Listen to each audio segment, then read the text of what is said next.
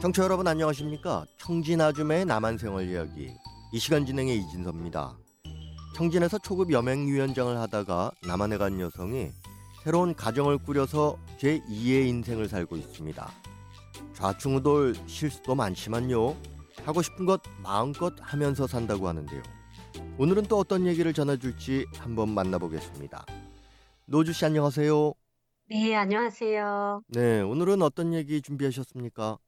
아, 봄 기운이 완연한 요즘은 눈길만 돌려도 예쁜 꽃들이 천지여서 기분이 상쾌해지는데요.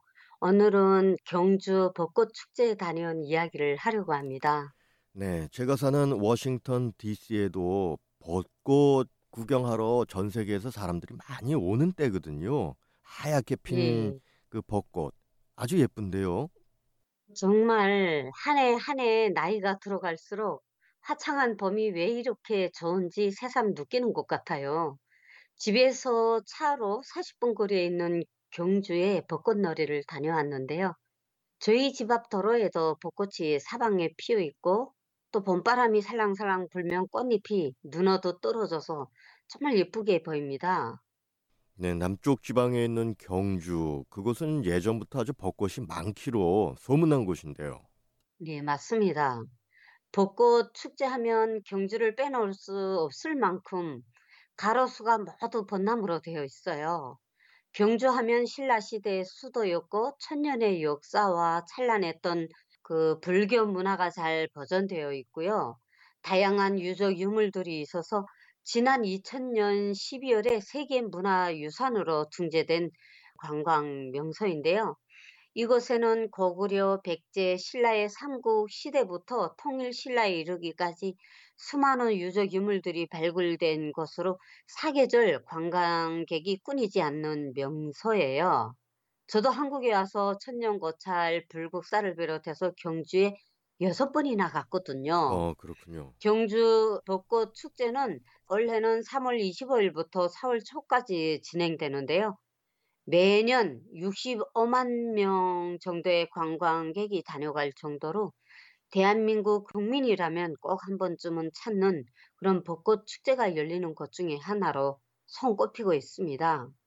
또 경주에 가면 그냥 꽃 구경만 하는 것이 아니라 여러 가지 공연도 볼 수 있고요. 이번에는 이제 저는 집에서 아침에 7시에 출발해서 8시쯤 도착했는데 그 아침 이른 시간에도 사람이 너무 많아서 주차를 정말 겨우 했거든요. 네. 이제 저는 많이 알려진 곳보다도 조금 사람이 발길이 덜한 데 쪽으로 암곡동이라는 곳으로 이제 먼저 갔었는데요. 벚꽃을 배경으로 전문 사진 작가가 멋지게 사진을 찍어주는 것을 미리 신청을 해놔서 친구들이랑 같이 사진도 찍고 또 벚꽃 축제에는 전국에서 사진 작가들이 와서 사진전에 내놓을 사진을 찍는 곳으로도 유명하거든요. 네, 요즘에는 뭐 사진기를 따로 가지고 다니지 않고요. 그냥 손전화기로 스마트폰이라는 손전화기로 해서 바로바로 찍고 그러는데 이번에는 그 사진 작가가 찍어주는 사진 신청을 하고 가셨네요. 네네. 바로 이제 다 찾아보고 그렇게 했거든요. 그래서 대부분의 사람들이 자기의 손전화기로 이제 사진을 찍는데요. 저희들이 이제 즐기면서 가는데 어떤 노부부가 사진을 찍어 달라고 해서 정말 나름들이 그 벚꽃나무 배경에서 이제 사진을 여러 장 찍어 드리기도 했어요.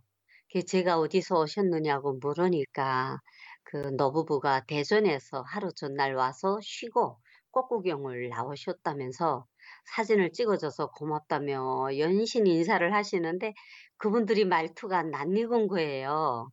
그 친구가 저와 눈을 마주치더니 고향이 어디신가고 물어보니까 아, 이북에 청진에서 오셨다는 이야기를 듣고 아, 우리도 모두 너무 반가워서 인사를 나눴거든요. 네, 그분들이 그 실향민이었습니까? 아니면은 탈북민이셨던가요? 실국민 이제 어르신들이셨어요. 네. 그래서 같이 간 친구와 저도 이제 북에서 왔다고 고향 이야기를 나누면서 그 노부부와 함께 참을 같이 걸었거든요. 이분들을 보니까 갑자기 고향에 계시는 부모님 생각이 울컥 나더라고요. 북에서는 언제 뭐 이렇게 봄이 오고 꽃이 피고 지는지 계절이 오고 가는 것도 느끼지 못하고 살다가 대한민국에 와서 이렇게 이제 그 노부부가 이제 할머니, 할아버지가 손목을 잡고 꽃구경 나들이를 경주에 왔는데 그게 또 고향 사람들을 만나니까 꿈만 같다면서 막 두 분이 우시는 거예요.